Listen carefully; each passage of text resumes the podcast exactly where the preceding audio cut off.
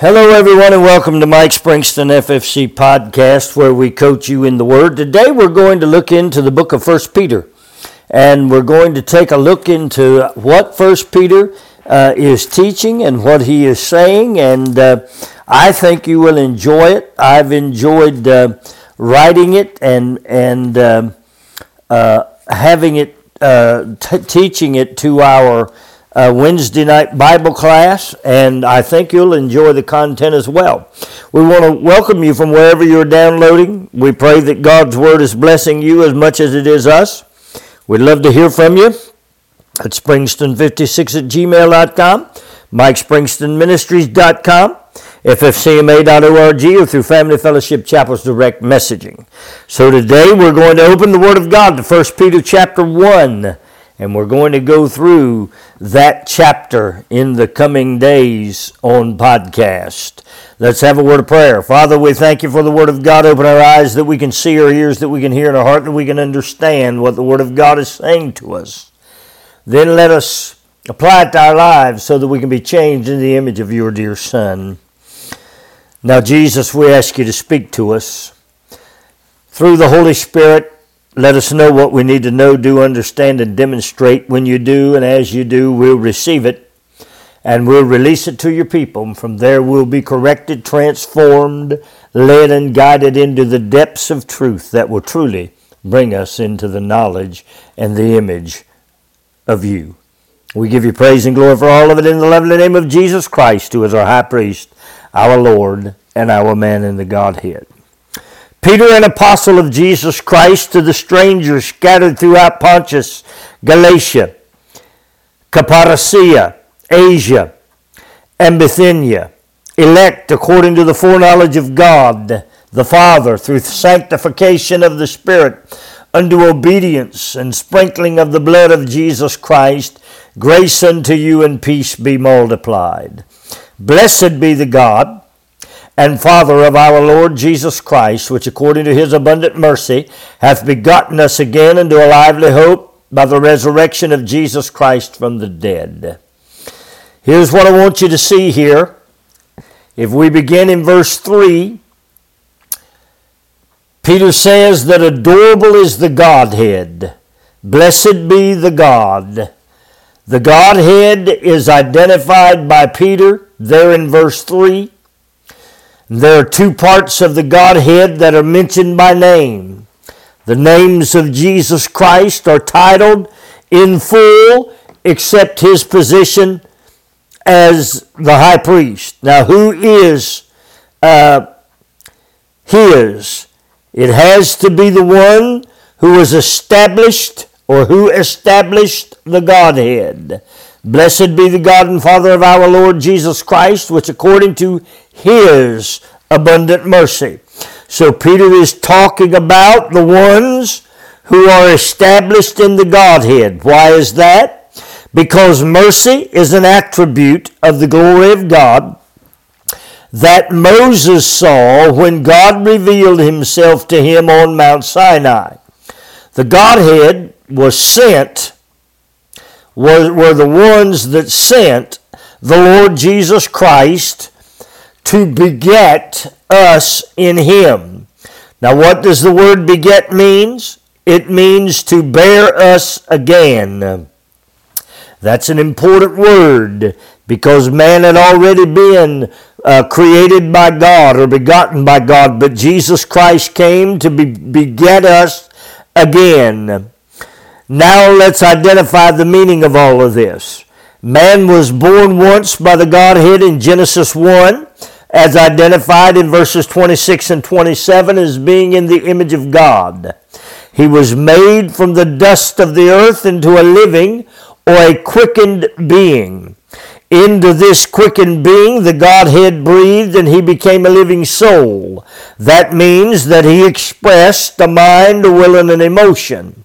Man was begotten or brought into existence by a method of reproduction. In this case, it was the production of creation, and then that creation began reproducing after its own kind. The divine plan had a first Adam who was created, by who bore the ability then to beget or bear again from their own body. A second Adam who was begotten or reproduced, whose name was Jesus, but who was identified as God in Matthew 1 and as the Lord Jesus Christ by the angels in Luke 2 before his birth. He would beget from his actions and replications from the divine plan of God those who would believe on his acts and would uh, allow the Holy Spirit to replicate those works in him or her as a people that were made alive who are delivered in to his righteousness. Now, Ephesians chapter 2 and verse 10 said, For we are his workmanship, or we are manufactured by him, created in Christ Jesus unto good works, which God hath before ordained that we should walk in them. Now, why am I beginning this in verse 3? Because we have been doing extensive teaching on the plan of salvation and the work of Jesus Christ, the high priest the Lord, and the man in the Godhead. So, Peter, in verse 3, has uh, given substance to the Godhead and mention the Father and the Lord Jesus Christ. Now we're looking at how these actions and, and replications of Jesus Christ came into uh, reality or manifestation. Verse 2 of, chapter 2 and verse 10 of Ephesians, For we are his workmanship, created in Christ Jesus unto good works, which God hath before ordained that we should walk in them.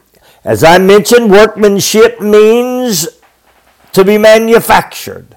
We were manufactured with the thread of a weaver who runs the thread completely through the fabric until it becomes the perfect replication of what he envisions in his thoughts.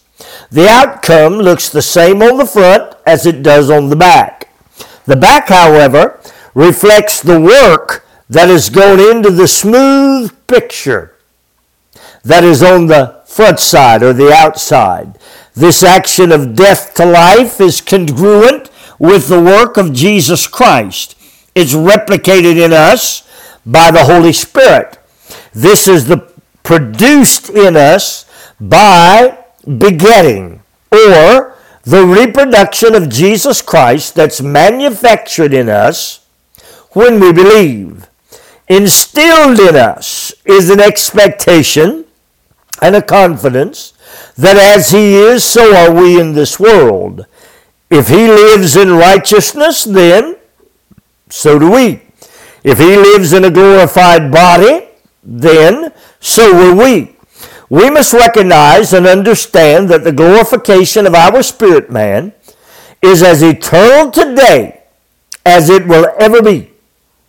But a new body awaits. We must understand that if he lives, we live also. How do we live now to be as he is? Well, our spirit and our soul are alive in the spirit. Our mortal body may die, but our spiritual body shall be like his, and we shall see him as he is, with the perfection of a spiritual body. So, what is the lively hope? This has to do with the aspect of making alive that Paul referred to as quickening in Ephesians chapter 2 and verse 1. Paul said that the activities of the resurrection were pointed towards us with the power that it took to bring Jesus from the grave. Ephesians chapter 1 verse 19 and 20. Look at it. And what is the exceeding greatness of his power to usward who believe according to the working of his mighty power, which he wrought in Christ when he raised him from the dead and set him at his own right hand in the heavenly places. So if we know Jesus is alive and seated at his right hand, then we know that we have an alive confidence and a full expectation that we not only are alive now, but that we will also live beyond the grave. Notice, who has risen from the dead. Who is it? It's Jesus the Savior and Christ the victoriously anointed one. What a wonderful scripture for us to begin this study with. Now we look into verse 4 to an inheritance that's incorruptible and undefiled and that fadeth not away, reserved in heaven for you. Peter now begins to tell us what all of that in verse 3 is revealing and releasing to us. We are moving into his heirship. Now, many people would look at verse 4 of 1 Peter chapter 1 and say, well, that is all reserved for a day and a time when we all get to heaven. Well, my friend, I want to tell you something. We won't need it all then. We won't need all of the things that Jesus Christ has provided for us by his actions and replications that began in the cross. We won't need it. We won't have any sickness there. There'll be no death. There'll be no dying. There'll be no blindness. There'll be no brokenness. There'll be no poverty. There'll be no bruising. There'll be no captivity. We'll be free from all of that. So the inheritance that is incorruptible and undefiled is one that not only doesn't fade away, but it is in heaven for you and me today. The question is, uh, the problem is, we don't know how to access it. That's what I've been preaching and teaching on here over the last couple of months. We don't know how to access what we're heir to. All of the influence of the Godhead has been released to us in the persons, names, and titles of Jesus Christ. For instance, the cross reveals healing and forgiveness. The tomb gives us the destruction of the curse. The deliverance from the region of the dam provided righteousness. All of these are done in such a way that they are replications of what Jesus Christ did here in the earth. There's nothing inherited there. There's nothing that is given to us because we are necessarily the elect. It is something that is produced in us, that is brought about from us by our ability to believe confess and profess. And so once we do, we step into the first phase of salvation, which is healing and the forgiveness of sin. Now I want you to bear in mind that Isaiah 53:12 said that Jesus did something for us.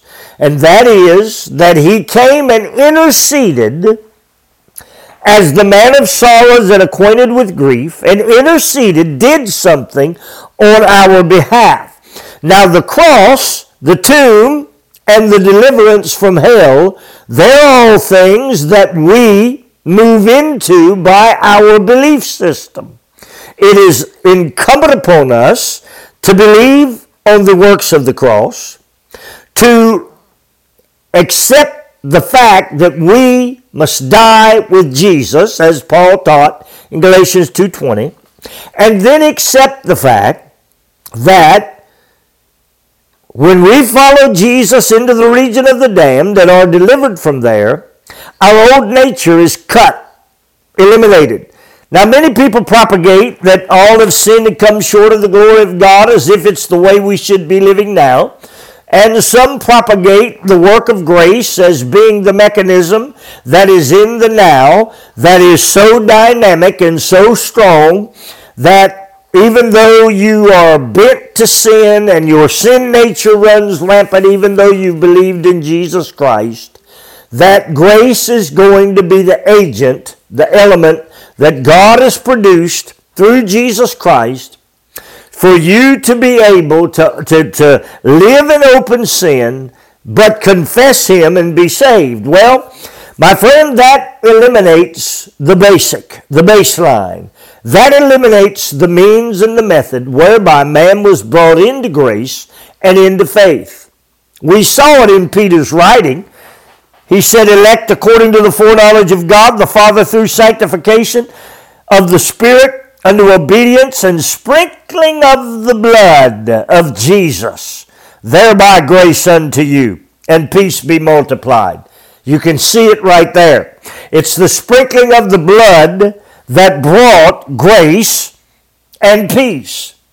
We do not have a fundamental understanding in the modern Christian world about the blood. The blood is the most potent and powerful single organism that has ever been released upon the earth.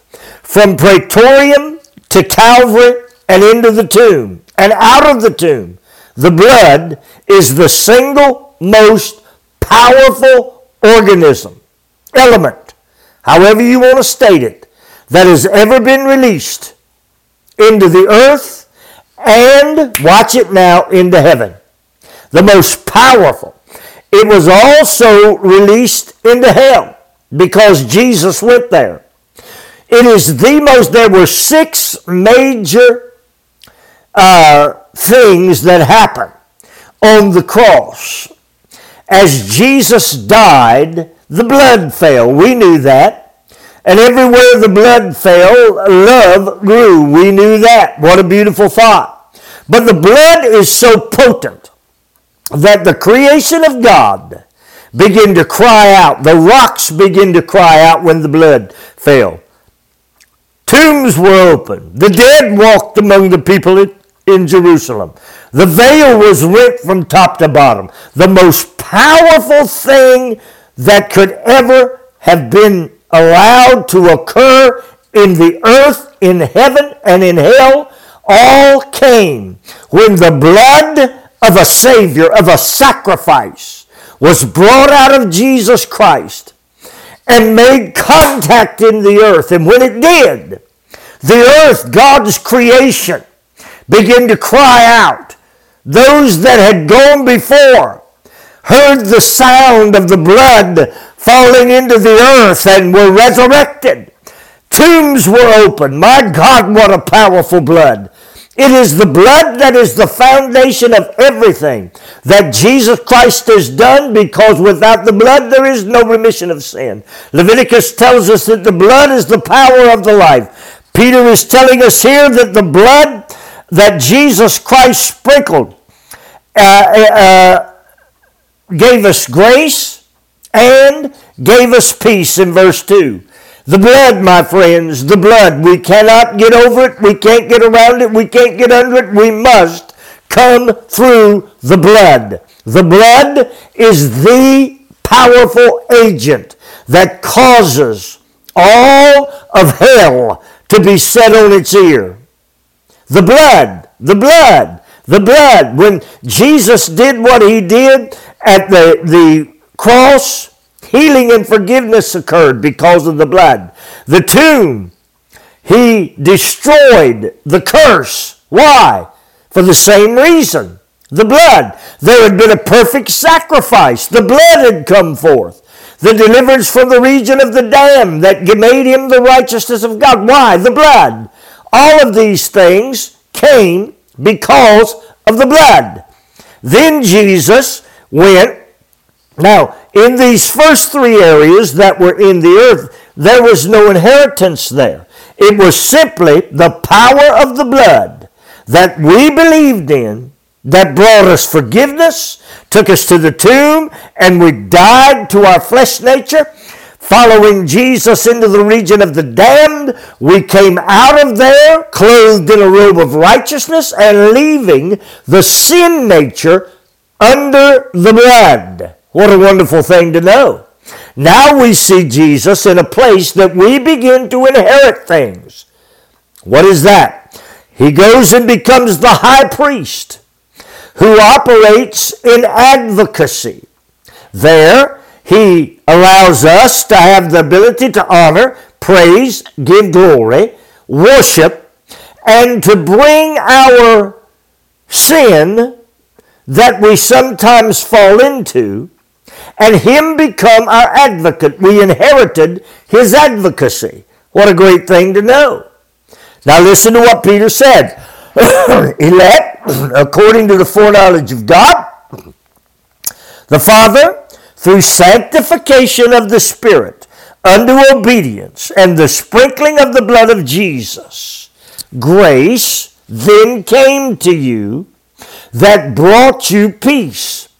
So now we go from the deliverance, the resurrected into the righteousness of God, into the things that we inherit that are undefiled. Blessed be the God and Father of the Lord Jesus Christ, who according to his abundant mercy hath begotten us again into a lively hope by the resurrection of Jesus Christ from the dead. Now, once he is resurrected, look what happens to an inheritance that is incorruptible and undefiled and that fadeth not away that's reserved in heaven for you. Now we come in to his advocacy, where if we sin, not when we sin, it's if we sin, we have an advocate, Jesus Christ the righteous. Why is it if instead of when? See, we're taught in our world today it's when. When you sin. You're going to sin. You're a sinner. You're, no, you're not. No, you're no longer bound in the bondage of sin. Sin has dried up. Sin's root has been cut off. You have been made free in the blood of G. Glory to God. In the blood of Jesus Christ, you're made free. Total freedom so that you can say all of yesterday is gone. Jesus talked about it in Luke 4 when he said that you become the acceptable year, the year of Jubilee, when everything that was is no more. Total freedom. That's what the blood has done. Now we come into this new place where we have this inheritance of advocacy. We have one to defend us in Jesus Christ. Now I'll stop right here and say this to you before I go any further. Friends, we don't know how to pray. We don't know what the prayer life consists of. We don't know how to use the name of Jesus appropriately. We don't understand what Jesus Christ has taught concerning prayer. We are still teaching in church today the model prayer of Jesus, never understanding what he prayed and what he taught in John 14 and John 16 concerning the use of his name. In John 14, he said, Greater work, works you would do than I do, and greater works than I do. In John 16, he applied the name to whatsoever. So here's what's happening whenever we come in the understanding of picking up our cross and following Jesus. We follow him by grace into the peace of his position as high priest. There we begin to pray. Let's say we have a problem. Something comes up. We do something we shouldn't. It's not something we are doing as a natural uh, daily activity, but something has come up and it has hit us, and we have we have stepped into something we knew.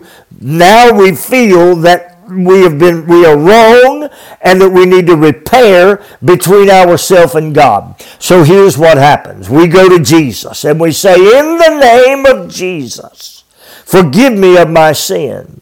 What happens right there? Jesus immediately begins to pray for you. That's what he promised us in John 14, John 16. He said, Whatsoever you ask in my name, I'll do it. He's praying for us. He goes into prayer. And here's what he's praying. He's either praying about his advocacy, or I'll show you how he prays concerning his mediatorial office, and I'll show you how he prays concerning the office of intercessor. And these are going to be ways in prayer you've never considered because all you've done is bow and beg. You have bowed and begged. God please, God do, God touch, God this, God that, God the other. Well, the reality, my friend, is there is a mechanism of prayer that uses the name of Jesus Christ with efficacy and with effectiveness. When the name of Jesus Christ is used appropriately, the Bible says the prayer of a righteous man, who is the righteous man? He is the one that has been delivered out of the bondage of his natural sin nature. He's been delivered out of that. That's the man that becomes righteous. The man that gets saved is not a man prepared for righteousness just yet because that man hasn't died to his flesh. The man that dies to his flesh and follows Jesus into the resurrection, that's the man that is ready to pray. That's a man who will be able to pray an effectual and a fervent prayer from a heart that is righteous. Now we come to the first place where we begin to use and operate in the name of Jesus. Now, someone is saying right now, well, that is not what happened with the apostles. Because Jesus told them in Mark 16 to use his name. He sure did. When did that occur? After he had been the high priest who sprinkled the blood on the vessels in the sanctuary to become our advocate. After he entered into the throne room of God, where while being there, he uh, was given a name above every name, where he became the mediator of a better covenant. And so he returns to earth and there he says to them in John 20, breathed on them and says, Peace be unto you. Now, whosoever sins you remit, they're remitted, and whoever sin you retain, they're retained. So Jesus has operated for them in the position of high priest, and he has brought them into a priesthood. Otherwise, they would have not had the opportunity to remand and remit. Now he goes into Mark 16 and he begins to teach them about using the name of Jesus. So when we, from the correct position of righteousness, use the name of Jesus, it is at that moment that we are able to call on him in advocacy. And he then is able, from the position of advocate, to plead our case in front of the Father because we have been brought through the power of the blood and in pleading our case the forgiveness of our sins. Oh, there we go. What happens now? The promise of God, 2 Corinthians chapter 1, round 19, becomes yea and amen through the advocacy of Jesus Christ. Now, the operation of the high priest is a great thing. The operation of the high priest is something that every individual who is a Christian must understand. Because if not, we will lay in the cross and struggle with our sin nature. We will struggle with the single element that defeats us more often than any possible thing else, and it is not the devil. It is me. I know who my battles are against. Paul said, I run not, I fight not as one that beateth the air. I know I've got to defeat me. Defeating me is the first order of business. How did Jesus make a way for us to do that? Well, at the cross we received healing.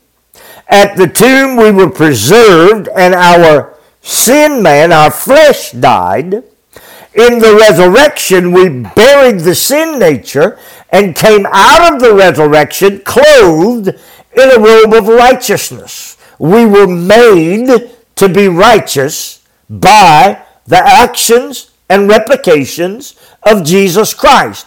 These are not inherited things. These are things that come through our belief system and through our following Jesus Christ. Now, when we come into the operation of the high priest, we come into the operations that we begin to inherit. We inherit the use of his name. We inherit the ability to pray in his name. In his advocacy, he, at the right hand of God, the Father, on the throne, begins to advocate or plead our case based on one single thing. And it is not blood. It is not grace, rather. It is not grace. It is blood. It is blood. Listen to the scripture. Elect according to the foreknowledge of God the Father through sanctification of the Spirit unto obedience, sprinkling of the blood of Jesus Christ. Then we go back to Ephesians chapter 1 and verse 7. Listen to this. In whom we have redemption through his blood, the forgiveness of sins, according to the riches of grace. The reason this thing begins to materialize in an inherited fashion is because of the blood. Now, I've got much more to tell you on this, much more to talk about, but we've reached the end of this session. I want you to know that you, if you have come under the high priesthood of Jesus Christ, understanding the sprinkling of blood and the obedience that it takes to operate uh, in that sanctified brotherhood of which Jesus has named you and been unashamed because you have come through his blood, then you have the right to begin to use the name of Jesus, and that name activates Jesus Christ in the heavenly domain. By activating him, he activates the Holy Spirit and the Holy Spirit begins to replicate in you what it is you're asking for. Father, I thank you for the Word of God. Minister to us. I pray, open our eyes that we can see. May we be a blessing, and may we come to know truth through you. And we will give you praise and honor and glory for every bit of it in the lovely name of Jesus Christ. Watch it now, Lord, who is our high priest, our Lord, our man in the Godhead. He is our advocate, He is our mediator, and He is our intercessor. In the name of Jesus, amen. Well, God bless you. I'll be back with you soon to share some more from 1 Peter chapter 1. Until then, if you'll find him as Lord, he'll become the exalted one who has every name and every tongue bowed to him, and he is the mediator of the new covenant on your behalf. If you'll find him as the man in the Godhead bodily, you'll find him as intercessor, and I'm going to teach you what the intercessor does. But in his intercessory position, he'll show you great and mighty things to come. May God bless you until we have the opportunity to speak again.